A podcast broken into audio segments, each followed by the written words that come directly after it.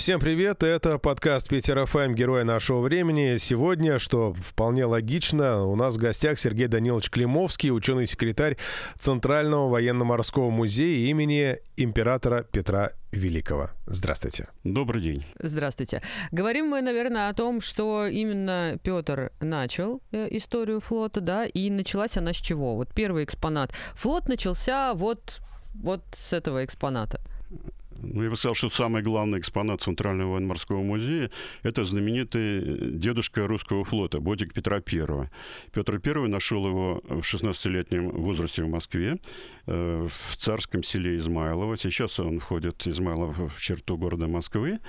И, э, гуляя по этому селу, он зашел в амбар, где хранились вещи его двоюродного деда Никиты Ивановича Романова.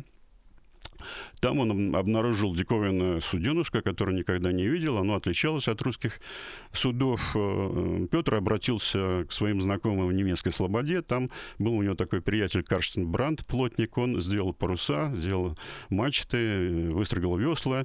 И Петр Первый поначалу азы морского речного дела осваивал на реке Яузе. Но она показалась ему тесноватой. Потом, в конце концов, ботик был перенесен на Плещеево озеро в городе Переславль-Залесский, где Петр создал потешную флотилию, собственно, первое формирование, организованное российского флота. Долгое время ботик находился в забвении, он хранился на территории Московского Кремля, но по окончании Крымской Извините, по, по окончании Великой Северной войны ботик был переправлен в Санкт-Петербург. В тысяча семьсот двадцать третьем году, по случаю второй годовщины заключения Ништадтского мира, участвовал в параде кораблей Балтийского флота на Кронштадтском рейде, собственно, на том же месте, где вот будет проходить морская часть парада, главного военно-морского парада сегодняшнего. Затем в конце восемнадцатого века для ботика был построен специальный ботный домик около Петропавловского собора.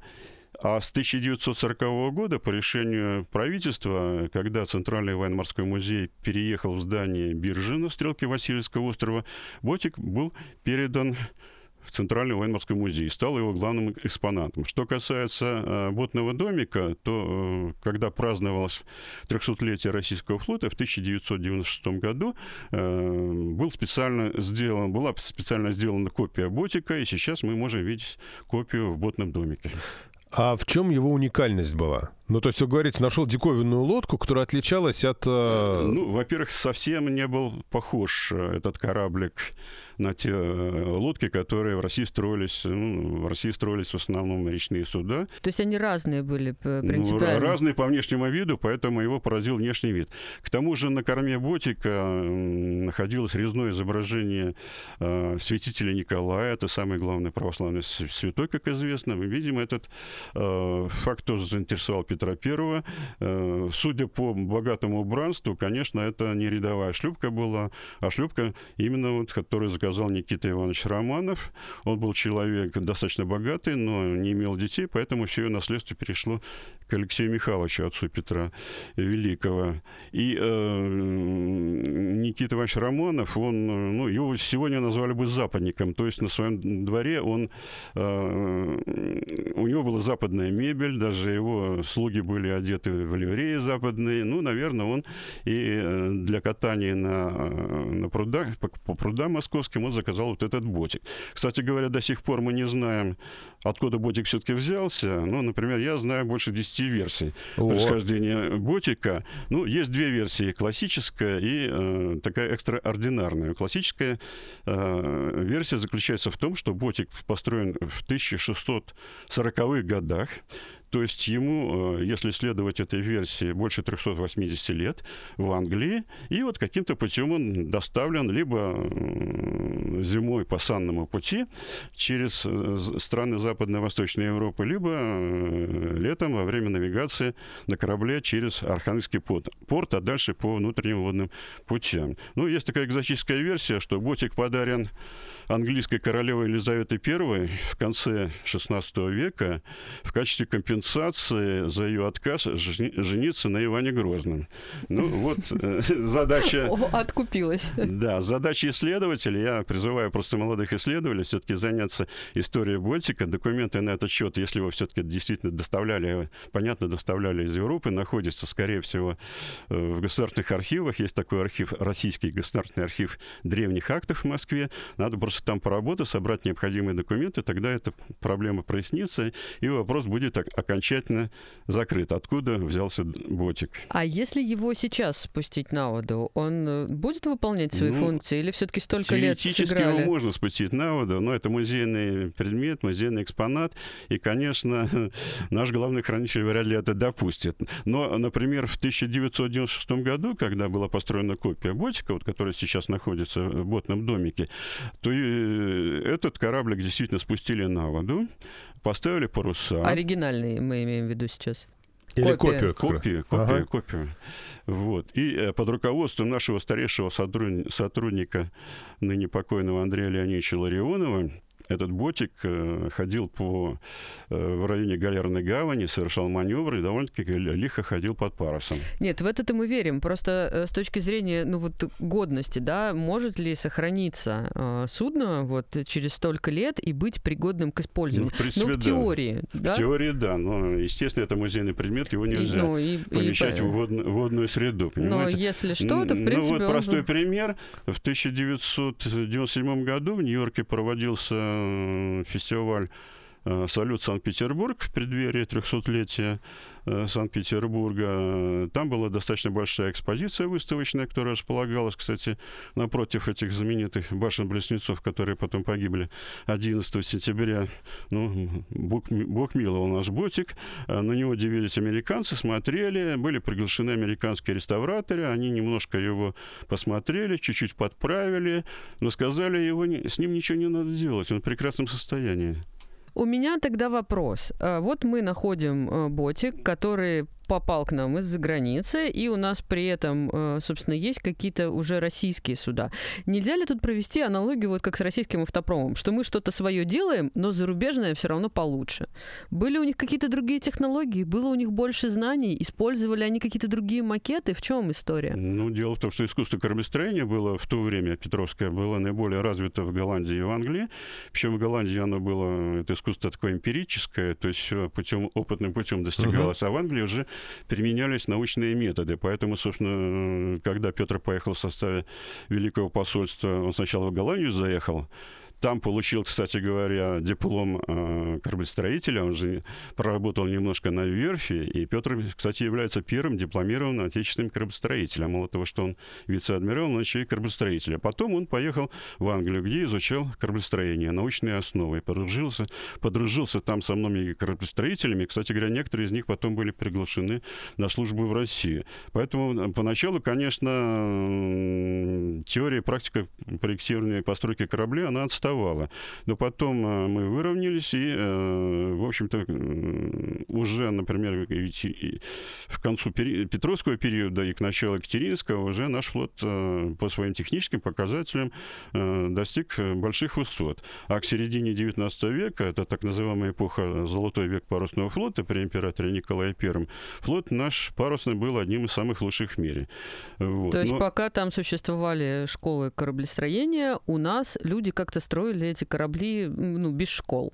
Просто строили, как строили. Ну, если взять, например, вот э, до конца девятнадцатого века, например, э, Архангельскую губернию, там вообще суда с поморы строили, как известно, поморы, они обладают э, ста- старинной культурой мореплавания и судостроения. Они строили вообще без чертежей, чертили э, на песке какие-то линии, по которым э, потом э, выпиливали шпангоуты и э, строили суда. Ну, такая же примерно картина была на юге, на, в Каспийском регионе и в Азовском море. Вот, ну, и ведь а... это же плавало каким-то образом. Да, это все плавало, но это было эмпирическим путем опытным достигнуто. Как говорится, морская практика, она кровью пишется, да.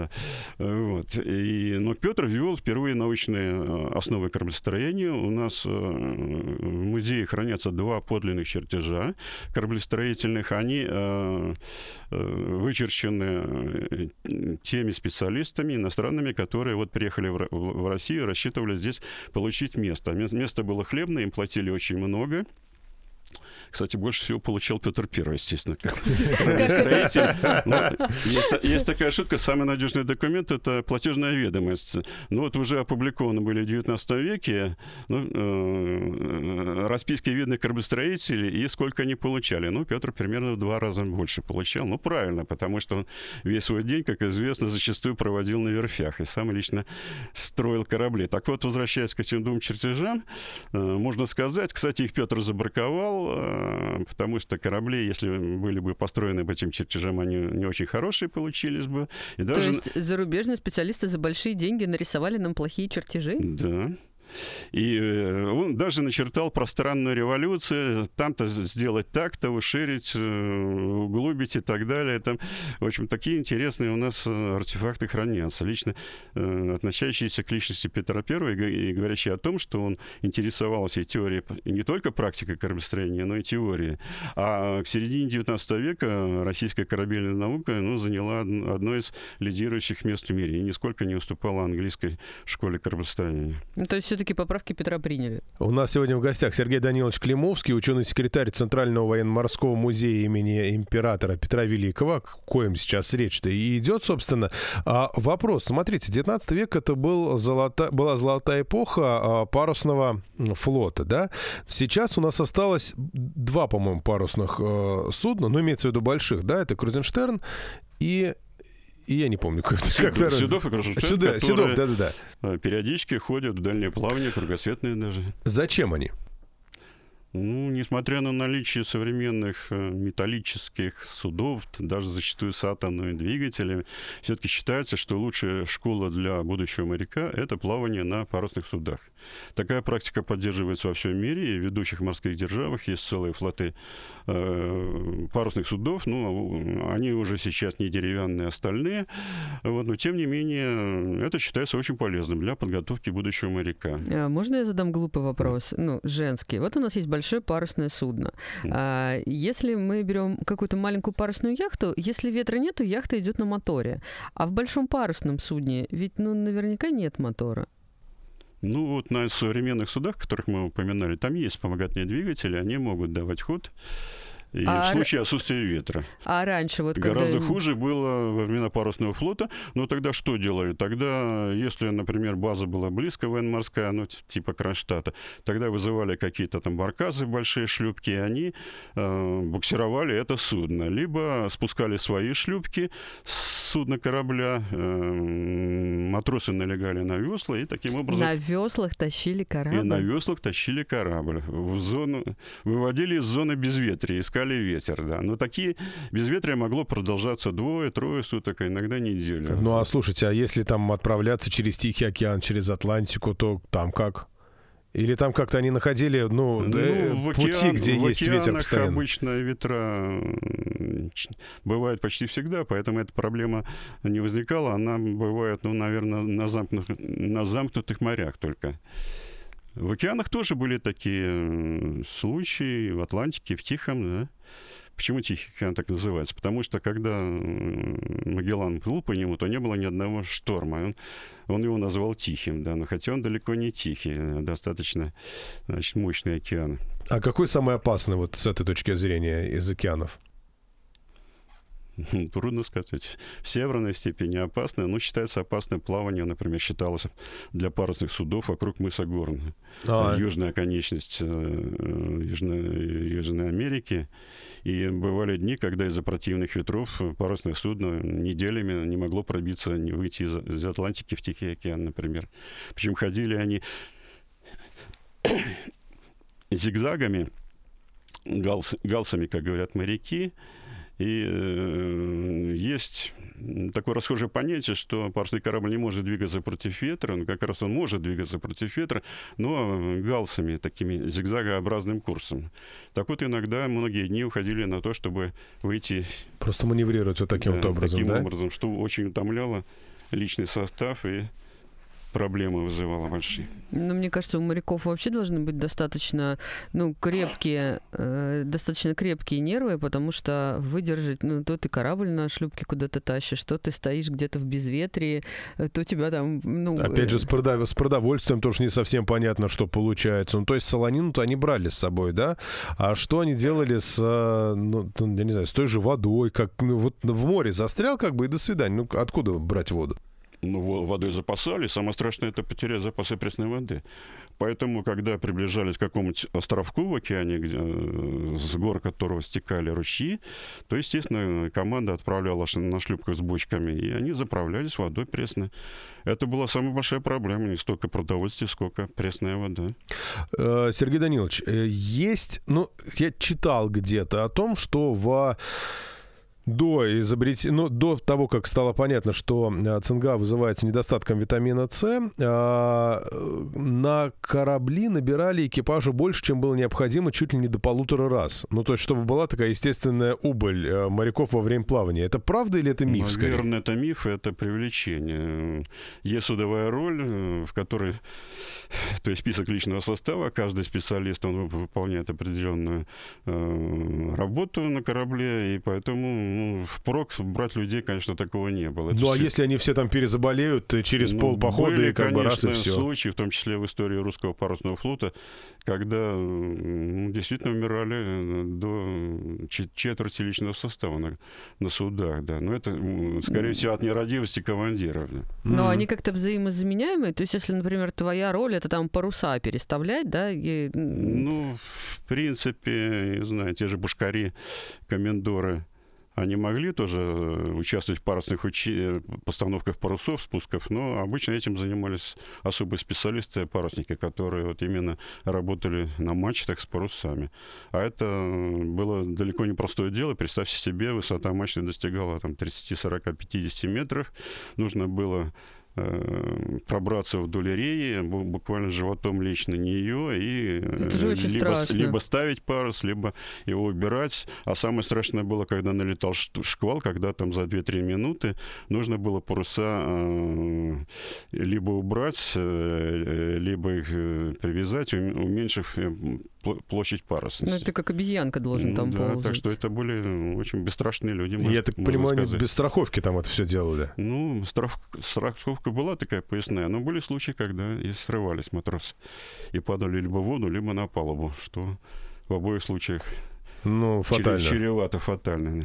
Мы сейчас, когда смотрим на суда, практически там сразу понятно предназначение, да, есть там э, пассажирские, есть военные, а раньше, когда вот начиналась вообще вся эта история, наверняка же эта функция была какая-то комбинированная, или были суда для торговли и суда там для войны? Нет, ну, с самого начала это было разделение. Потому что британский флот, который создан в конце шестнадцатого века, он сразу создался как военный. И он создан в период отражения вот этой знаменитой испанской непобедимой армады, при, кстати, Елизавете Первой, который, о которой я упоминал. То есть с самого начала было разделение флотов на военные и торговые. Но торговые флоты, естественно, они более древние, чем, чем военные. А та же самая Великобритания, поскольку она живет за счет перевоза, угу. это остров, который надо постоянно с чем-то снабжать продовольствием и сырьем для промышленности, то морская торговля была очень развита. И вот для защиты этой морской торговли, собственно, вот эти западные флоты предназначались. Ну, в России немножко другая ситуация. Петр Первый создал флот для, в общем-то, выхода в новые морские бассейны, потому что, как известно, Россия была отрезана от океана. Единственный выход в океан был это из Архангельска. Но Архангельск, он более чем на полгода замерзал. Поэтому нужен был выход с Ну, желательно не, замерза... не размерзающие моря, в связи с чем были предприняты азовские походы в конце семнадцатого века, но там не получилось. Эту задачу решила только Екатерина Вторая. Создание Черноморского флота, выход в теплые моря, в Азовское и Черное. Ну, здесь вот на Балтике больших успехов достиг Петр Первый. Поэтому в России функция флота немножко отличалась от западных, и в какой-то мере она... Но, собственно, в слабой на... степени сохранилось до сих пор. Собственно, поэтому, наверное, в России не было флота до Петра Первого, потому что было негде ходить, собственно, по морю. Нет, как? Флот у нас был, я уже упоминал но, про поморов. По Нет, но это же были не огромные корабли, ходили правильно? В Норвегию, ходили на Грум, Груманд, Шпицберген, как его сейчас называют. В Азовском море, в Черном море тоже было развито каботажное мореплавание, и ходили сюда, например, до Средиземного моря. То есть не, это расхожая такая ошибка, что, что до Петра Первого флота вообще никакого не было. Флот был, но был такой своеобразный, да, он уже строился не, научно, не на науч, научной основе, как я уже сказал, но тем, флот, тем не менее флот был огромный. А если говорить о реках, то вообще...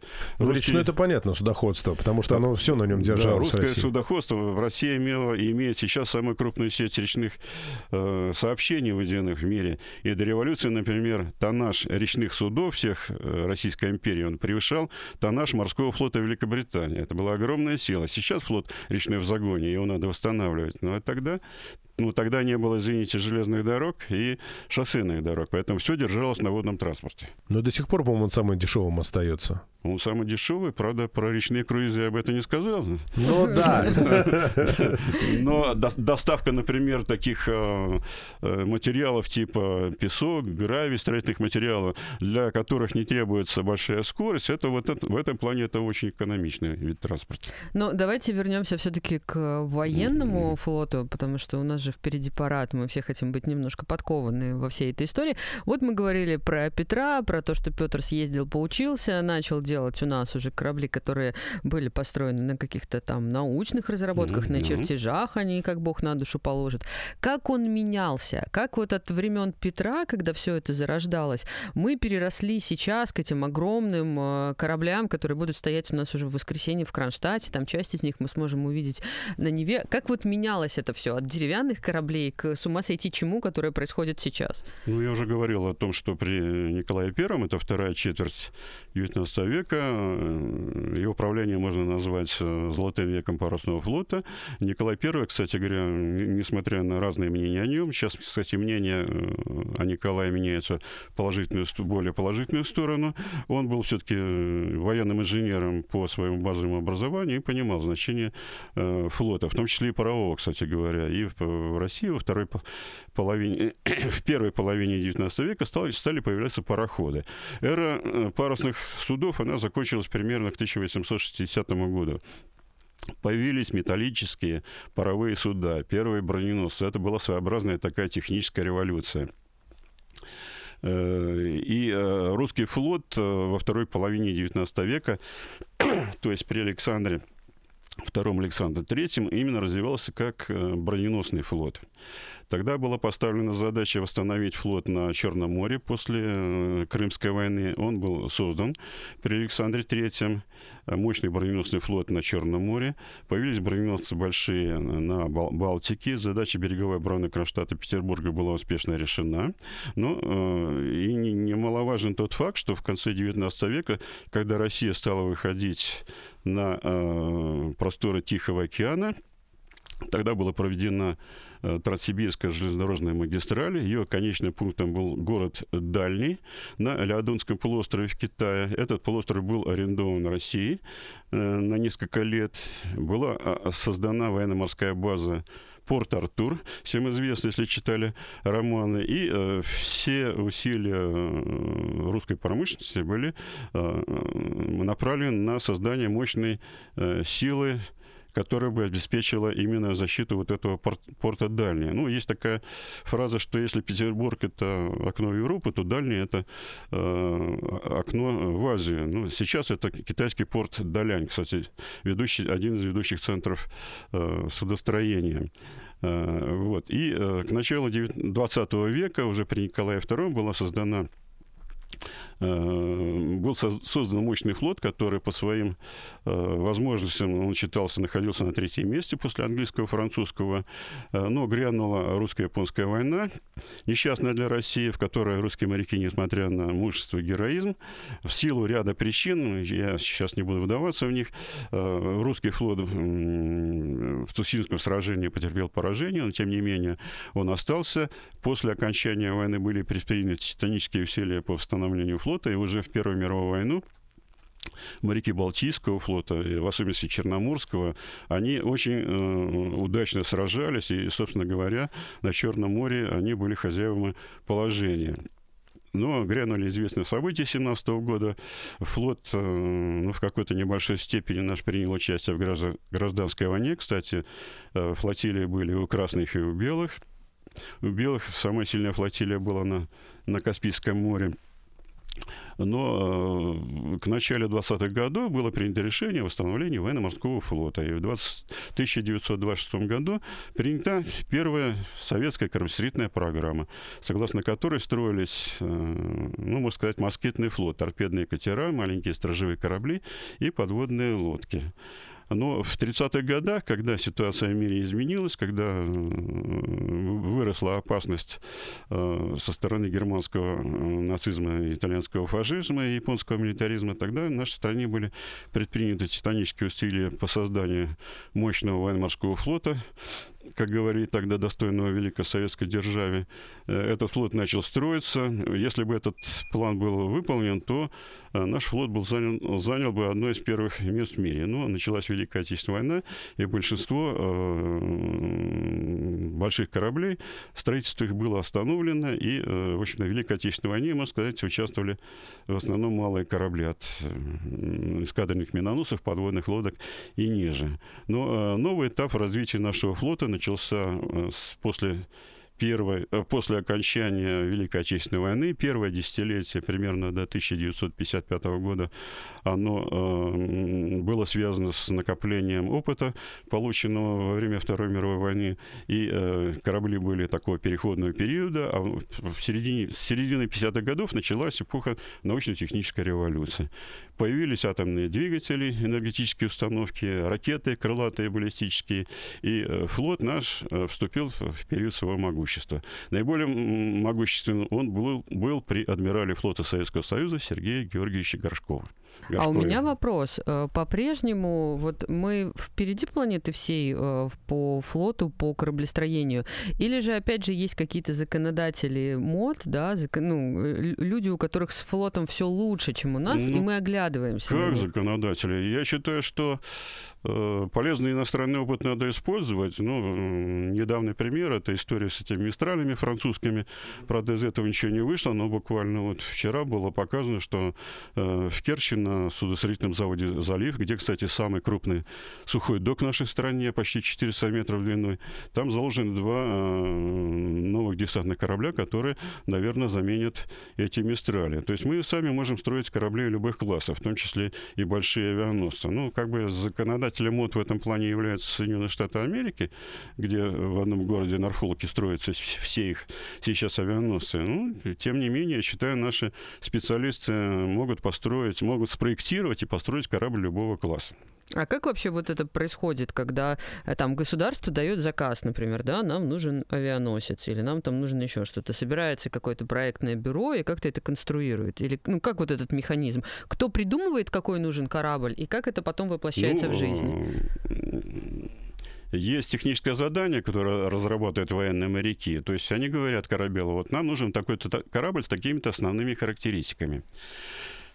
В нашем городе, кстати, существует большое количество проектно-конструкторских бюро судостроительных промышл... судостроительной промышленности. Но если говорить о крупных кораблях, это Невское проектно-конструкторское бюро, которое занимается проектированием и больших десантных кораблей, и авианосных кораблей. В течение некоторого времени, это может быть несколько месяцев, а то и нескольких лет, разрабатывается проект корабля. Он состоит из ряда разделов: эскизный проект, технический, рабочий проект. На каждый, каждый этап его утверждается заказчиком. А в советское время э, эти проекты утверждались политбюро ЦК КПСС. Но поскольку члены политбюро они плохо разбирались в чертежах, не умели их читать, для них специально изготавливалась большая модель того или иного корабля. Вот. И... Так, а подождите, как могут принимать решения люди, которые в этом не разбираются? Ну, как же, они знали, для членов политбюро было самое любимое слово «крейсер». Поэтому у нас, обратите внимание, ну, это, видимо, из-за того, что у нас есть крейсер «Варяг», крейсер «Аврора». И, например, у нас некоторые корабли назывались, ну, это шутка, конечно, назывались крейсер. У нас подводные лодки даже называются ракетный подводный крейсер, крейсер стратегического назначения, авианесущий крейсер. А что значит слово «крейсер»? Ну, крейсер исторически это корабль, который... Крест, это слово крест, то есть он ходит разно, раз, разнообразными с, курсами в океане. Основная сначала задача крейсеров была борьба с торговлей противника в девятнадцатом веке, во всяком случае. Потом они стали помогать большим кораблям, линкорам уже в морском бою. Ну, так вот, я хочу просто сказать, делались больш, большие модели. Эти модели везлись на Красной Стреле в Москву, показывали членам политбюро, те кивали головами, утверждали. Сергей Георгиевич Горшков, главнокомандующий, был доволен. Вот и таким образом был, давался старт. Старт постройки корабля. Ну, сейчас, конечно, это немножко не так или совсем не так. Вот. И после утверждения проекта выделяется финансирование, выбирается, выбирается площадка стапеля для постройки того или иного корабля. Ну вот, кстати говоря, если говорить об авианосцах, авианосных кораблях, у нас единственный завод, который строил их, был в городе Николаеве. Сейчас это за границей Украины. И вообще на Украине, как я понял, там проблемы с судостроением. И сейчас, наверное, если эти корабли будут строиться, они будут строиться, ну, на таких заводах, которые располагаются соответствующими стапелями и построечными местами. То есть Северодвинск и другие большие заводы. Вот. Затем э, корабль строится в цехах, спускается на воду. И есть расхожее мнение, что корабль спустили на воду, и вот он уже поплыл. И нет. Э, он несколько э, еще месяцев находится на плаву. И идет процесс так называемой достройки, когда корабль насыщает механизмами, вооружением, всем, что необходимо. Затем э, корабль уходит на, на государственные сдаточные испытания, испытания, которые длится, длятся иногда несколько месяцев. Причем численность команды э, увеличивается в два раза. То есть вот экипаж, например, триста, корабль, триста uh-huh. человек на корабле, и поселяется триста человек заводчан. Вот представьте себе, там протолкнуться негде и спать негде на этом корабле. Но тем не менее проходят испытания. То есть они происходят где-то на открытой воде, да? Это ты не стоишь в доке? Ну, естественно. Например, если в нашем городе строится какой-то корабль, он выходит в открытую часть Балтики или даже в океан Атлантический, там проходит период сдаточных испытаний с боевыми стрельбами и так далее. И тому подобное. Затем подписывается государственный акт, акт Государственной комиссии о приемке корабля, и на корабле торжественно поднимается военно-морской флот. Флаг с этого момента корабль считается вступившим в строй военно-морского флота. А как набирается персонал? То есть ты, не знаю, ты вот моряк, да, ты несешь какую-то функцию, тебя закрепляют за каким-то конкретным кораблем, или у тебя в разные моменты ты можешь быть сначала на этом корабле, потом условно тебя, ну как у нас там сухопутных отправили в командировку там на какой-то другой корабль. Ну, в принципе, есть система учебных отрядов, где готовят, значит, личный состав для службы на кораблях, потом на корабле есть так называемые боевые части, ну, например, боевая часть пять, это электромеханическая боевая боевая часть, которая отвечает за движение корабля и снабжение его всеми видами энергиями. Есть бэ че один штурманская, которая отвечает за кораблевождение. Вот эти все специалисты, матросы, которые прошли подготовку в учебных отрядах, они приписаны, расписаны по этим боевым частям и, можно сказать, всю службу они ведут. Ну, бывает так, что какие-то специалисты с одного корабля на другой отправляют. Но если ты э, обучен э, вот на там, часть, которая ну, энер- энергии снабжает, да, тебя можно переставить с одного корабля на другой? Там будет, ну, внутренности ну, те же самые? Или... Ну, желательно на корабль такого же проекта, потому что есть корабли, ну, их уже мало осталось, с, пару, с паровыми турбинами, с паротурбинными энергетическими установками. Там есть котел, есть паровая турбина. Есть корабли с дизельными двигателями, есть корабли с газотурбинными двигателями, есть, наконец, корабли и не только подводные, но и надводные, с атомными энергетическими установками. Но, в принципе, эти специалисты, они достаточно такого узкого профиля. Опять дурацкий вопрос. Да. А как заправляется корабль, который вот уходит где-то далеко от суши? Ну, есть у нас суда обеспечения, в том числе и танкеры. Вот. Эти танкеры, они подходят к кораблю, идут с ним параллельным курсом. Затем... Значит, есть специальные системы, которые перебрасываются с судноснабжения на корабль, ну, типа подвесной дороги. По этой подвесной дороге, в общем-то, переправляются все виды довольствия. Э, продовольствие, вода, боезапас, все, что необходимо кораблю. Ну, и э, также топливо можно переправить. переправлять, если э, есть разные способы. Траверсный способ и кильваторный, когда танкер идет впереди, например, а корабль сзади, заправляется топливом. То есть эта проблема была решена еще в шестидесятые годы. Хорошо. Вот мы слегка коснулись темы, что корабли, я понимаю, тоже по-дурацки звучит, корабли бывают разные, да? Вот не все, что называется крейсером, это и есть крейсер. А на какие основные группы можно разделить вот э, корабли? С чего начинается? Это катер, видимо, да? Ну, тральщики, ну, или, или это опять же девятнадцатый? Значит, корабли океанской зоны, морской зоны, ближней морской зоны. Ну и как раз вот ближняя морская зона, она э, содержит корабли, самые маленькие, как вы сказали, катера. Есть, э, ну, корабли делятся по назначению. Ну, например, авианосные корабли, они uh-huh. предназначаются там для действия авиации с них. Есть ракетные крейсера, которые предназначаются для э, обстрела, подавления надводных, крупных надводных кораблей. Но в Советском Союзе всегда была проблема борьбы с авианосцами, потому что авианосцы до... представляли огромную опасность. То есть их самолеты могли долететь там, до Ленинграда, до Москвы, нанести атомный удар. Поэтому потом в шестидесятых годах появилась проблема со стороны атомных подводных лодок. И в Советском Союзе появился такой уникальный класс кораблей, как противолодочные корабли. Они были малые и большие корабли. Вот. Этих больших противолодочных кораблей, собственно говоря, да и малых, наверное, нигде больше не было. А вот. Противолодочный корабль, он что делает? Противолодочный корабль должен найти, что, в общем-то, представляет достаточно трудную задачу, и уничтожить подводную лодку противника. А как они их искали? Ведь подводная лодка под водой. Ну, на кораблях есть гидроакустические комплексы, которые, это излучатели, которые генерируют специальные гидроакустические сигналы. Вот.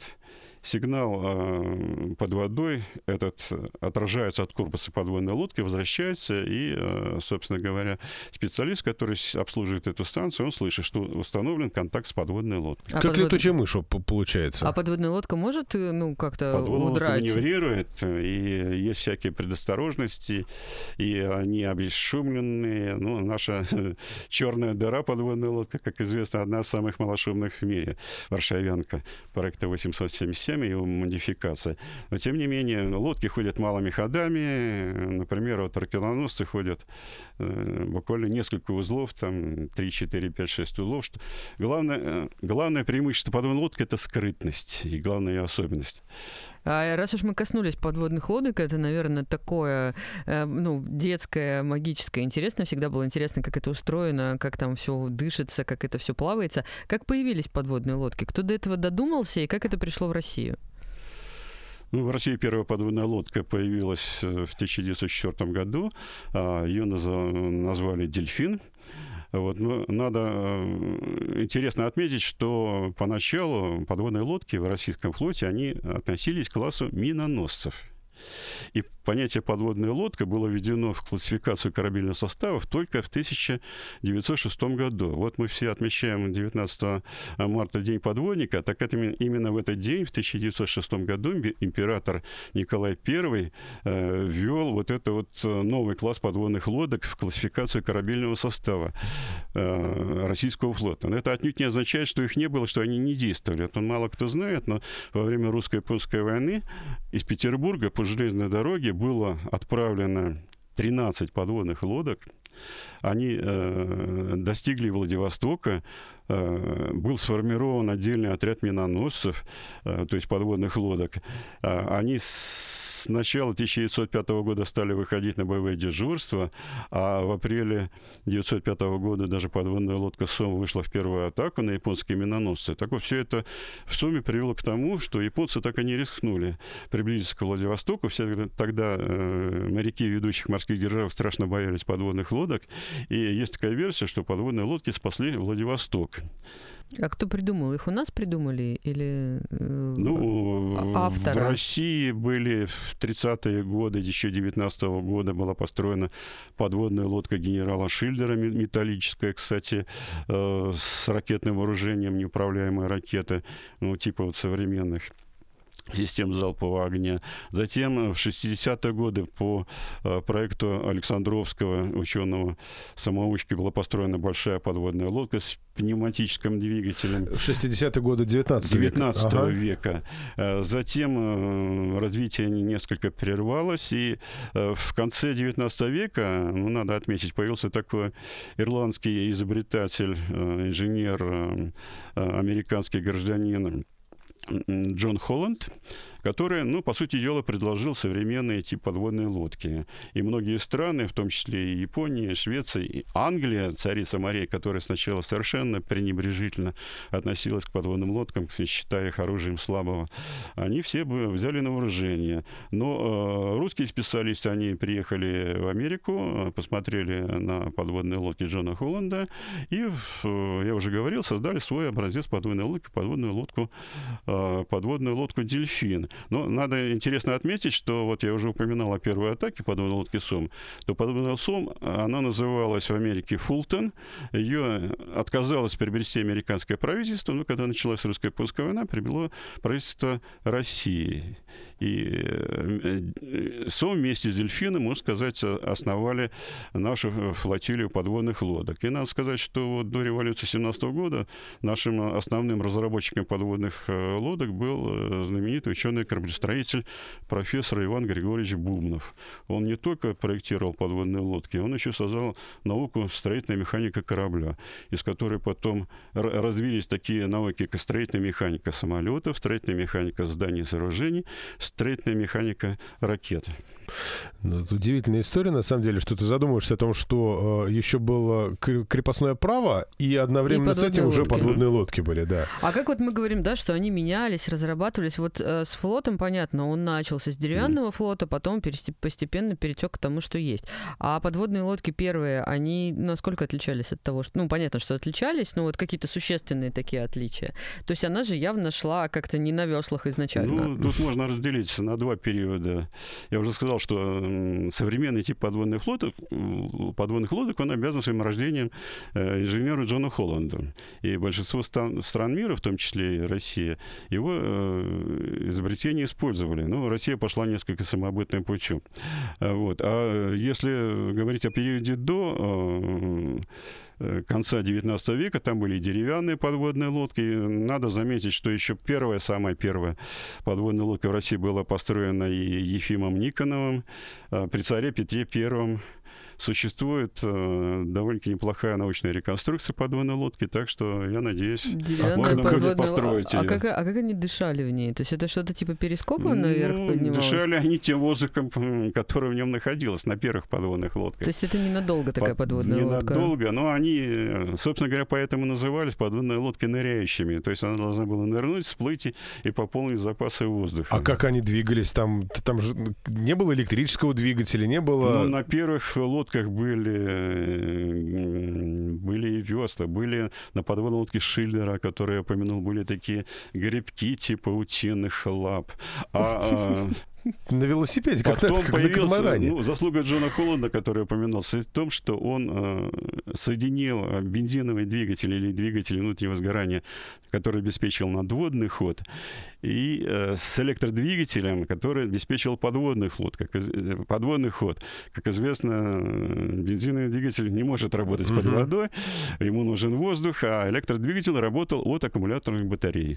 Но опять-таки, чтобы, чтобы их заряжать, нужно было периодически всплывать. И, дизель, и двигатель внутреннего сгорания заряжать эти аккумуляторные батареи. Но вот сейчас мы к чему пришли? Самая большая подводная лодка, она чьему флоту принадлежит? самая большая, но если говорить о типе акула, ну, пока на Северном флоте она есть, по-моему. Это российская, а, да? Российская одна. Одна осталась? По-моему, ну, там, их, там... их было шесть, я точно не знаю, но, наверное... А почему не стали делать ну, так, такие огромные подводные лодки, да, они уходят? Понимаете? Почему вот эпоха дредноутов, например, закончилась, вот этих огромных линкоров, которые там... Почему? Ну, дредноуты, наверное, ну, дредноуты все-таки, эпоха дредноутов закончилась только в пятидесятые годы, потому что линкоры большие, они активно участвовали во Второй мировой войне. А, ну, у них появились, появились враги, это те же самые подводные лодки, о которых мы говорили. Глав... Еще главнее это авиация. Два, например, английских линкора в конце сорок первого года были потоплены японской авиацией около Сингапура, так шутя, можно сказать. Поэтому эпоха больших кораблей, линкоров закончилась. А вообще есть такое правило, что военный корабль при проектировании, он при всех прочих его достоинствах и технических характеристиках должен быть наименьший угу. по размерам, по водоизмещению. Это, это нужно, и это полезно и в экономическом отношении, в смысле запасов и так далее, и тому подобное. Система вооружения. Но, правда, у нас были такие корабли очень эффективные в советское время, семидесятые годы, сторожевые корабли э, проекта одиннадцать тридцать пять, которые считались на тонну водоизмещения самыми мощными в мире. Но на них было тесновато для личного да. состава немножко. А что касается вот, военно-морского флота, какая профессия там самая востребованная? И вот, ну, вверх, да, то есть ты... Ты, ты, прям... ты подумаешь о смене работы или что сейчас? Нет, ну меня-то не возьмут, я, я негодна, я даже разобраться не могу, чем танкер отличается от крейсера, но я так в теории. То есть вот элита э, военно-морского флота, это какая профессия?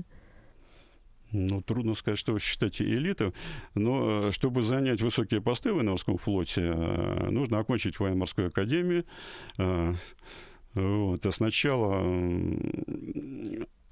Кур, курсы командиров кораблей есть. Такая организация тут у нас, так условно я называю, в Петербурге.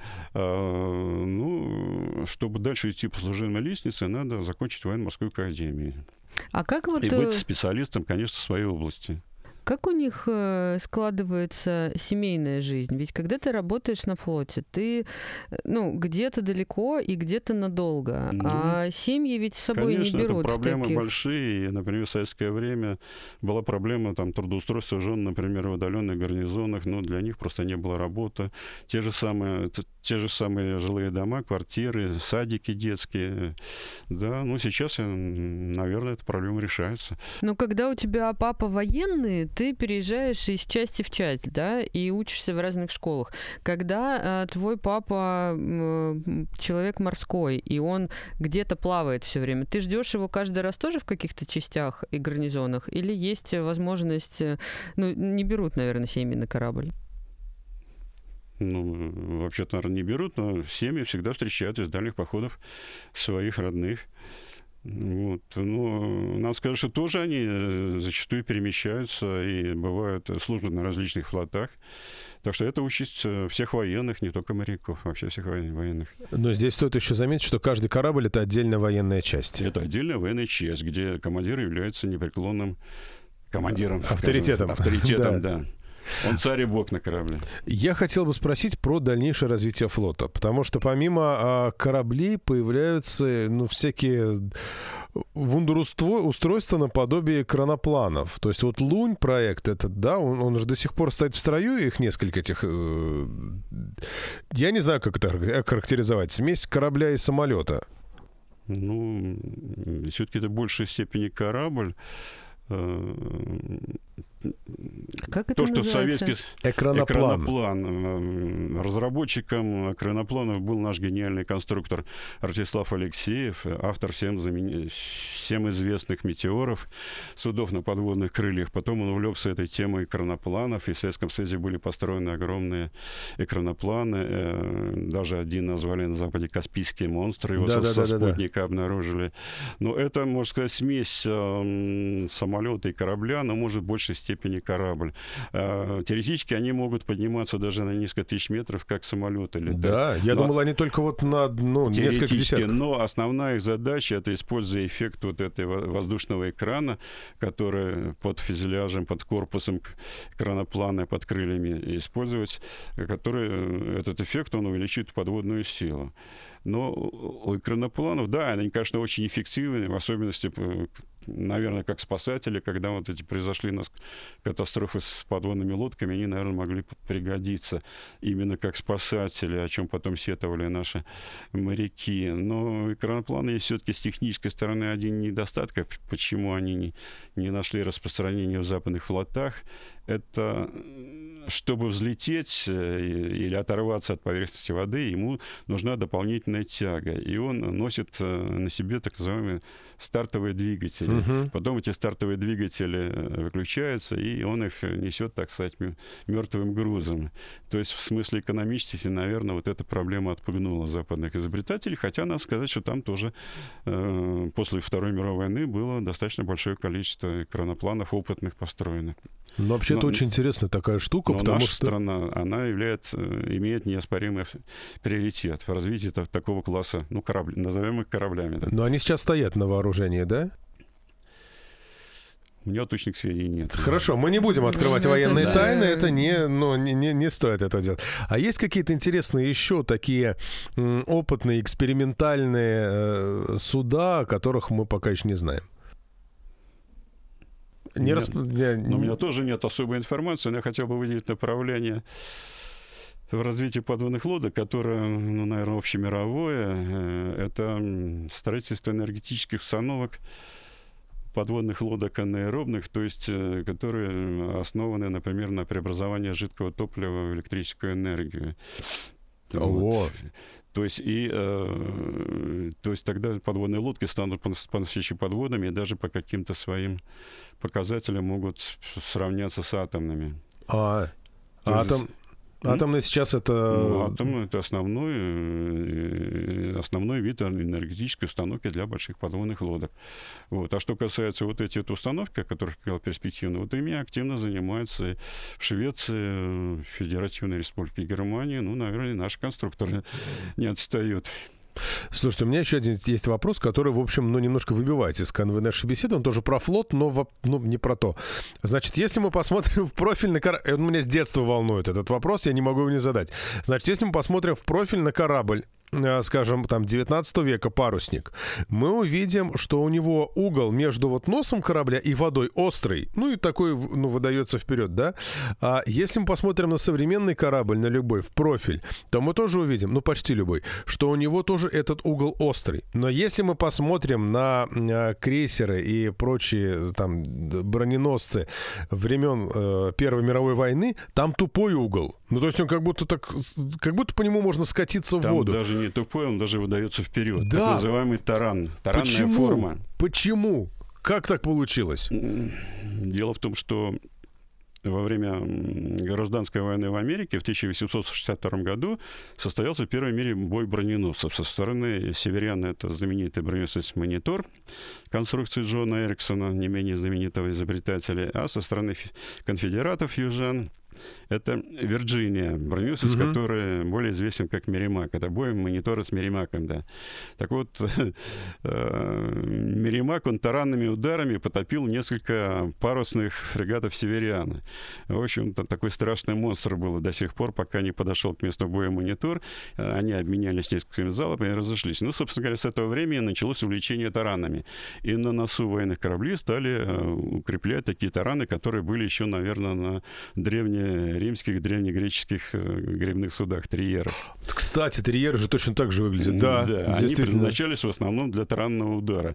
На носу триеры креплялись такие бронзовые набалдашники в виде страшных пастей. Это были страшные пасти львов, там и других морских животных. Задача была нанести таранный удар противнику, взять его на абордаж. И вот эта тактика, она продержалась, собственно говоря, до начала таранного боя, до начала двадцатого века. Во время австро-итальянской войны тысяча восемьсот шестьдесят шестого года таранными ударами было поступлено несколько кораблей, что подтвердило вот эту правильность этой таранной тактики, можно сказать. Но во время русско-японской войны таких случаев не было. Если были такие случаи, то там было несколько случаев, когда японские корабли сами себя там топили при неудачном маневрировании, например. И, собственно говоря, после русско-японской войны, уже в Первую мировую войну, уже от таранов отказались. И опять носы кораблей приобрели такой красивый наклонный вид. Еще один вопрос, который я тоже вспомнил сейчас практически случайно. Начали говорить про гражданскую войну в Соединенных Штатах. А есть версия, насколько я помню, что участие российской эскадры положило, но определенные, ну, привело к такому результату, который был достигнут. Так ли это? Ну, в тысяча восемьсот шестьдесят втором году состоялась так называемая первая американская экспедиция русского флота. Часть паровых винтовых корветов и фрегатов Балтийского флота пришли в Нью-Йорк, а с другой стороны Тихого океана в Сан-Франциско пришла вторая эскадра под командованием адмирала Попова. Вот эту нью-йоркскую условную эскадру возглавлял адмирал Лисовский, впоследствии управляющий морским министерством. Ну, обычно историки говорят, что русское правительство чуть ли не поддержало правительство Авраама Линкольна в борьбе с южанами, с рабовладельцами. Да, в какой-то степени это так. Но основная цель посылки русской эскадры заключалась в следующем. Тогда обострились отношения, возник в так называемом польском вопросе. В начале тысяча восемьсот шестьдесят третьего года вспыхнуло в Польше польское восстание, известное тысяча восемьсот шестьдесят третьего года, которое, впрочем, было э, за год-полтора было подавлено, но э, это восстание э, грозило вмешательством в войну против России, Англии и Франции. Еще совсем недавно эти страны э, воевали с Россией во время Крымской войны. И э, появилась реальная угроза войны с Англией и Францией. Тогда оборонительные силы русского флота на Балтике были достаточно э, слабые, и броненосные эскадры, я говорил, только-только эти броненосцы строились, они днем и ночью тут строились на пяти предприятиях в Петербурге. Да. Поэтому возникла идея, поддержанная Александром вторым, направить две эскадры в Америку, что и было сделано. В обстановке полной секретности, пользуясь плохой погодой, суда вот Лисовского проскочили северную часть Атлантики и совершенно неожиданно появились на Нью-Йоркском рейде. И Европа узнала только это по трансатлантическому кабелю, телеграфу, который был недавно проложен. Вот. И задача русской эскадры была э, вступить в боевые действия и э, начать истреблять торговое судоходство Англии, которое, как известно, Англия зависит от, от ввоза. Угу. То есть э, нельзя сказать, что Англию поставили бы, э, на ноги вот эти эскадры, но они создали очень э, тяжелую обстановку, сложную обстановку в северной части Атлантики, и финансисты, дельцы в Лондонском Сити, они задумывались, к чему может привести открытая конфронтация с Россией, с этими эскадрами. Но этого не случилось. В польское восстание Англия и Франция так и не вмешалась.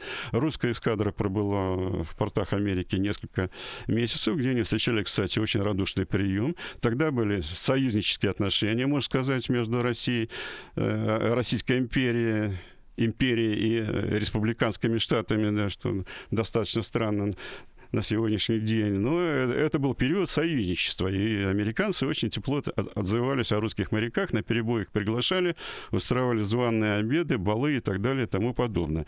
После того, когда напряженность в отношениях между Россией и западными державами из-за польского вопроса была снята, эскадры, они вернулись, вернулись в Россию. Слушайте, как интересно. Вот как, если посмотреть с такого большого расстояния, насколько интересно поворачивается история. То есть, с одной стороны, Россия избежала войны с Англией и Францией. С другой стороны, они умудрились достаточно легко, ну, купировать этот интерес. А плюс ко всему, опять же, по версии, которую я тоже слышал, Франция не стала отправлять свою, свои корабли на помощь южанам. Потому что была такая тоже версия. И, соответственно, тем самым вот Вот русские две эскадры сыграли роль в решении гражданской войны в Соединенных Штатах. Не сделав ни одного выстрела. Да, да, да. Просто исключительно дипломатическим путем. Ну, у англичан есть такое выражение «флит из бинг». То есть флот действует только тем, что существует. Угу. Вот. Ну, у нас, э, у нас впереди большой праздник. Мы как раз посмотрим на тот флот, который существует. Какие самые интересные корабли будут у нас в воскресенье в Кронштадте и в Петербурге?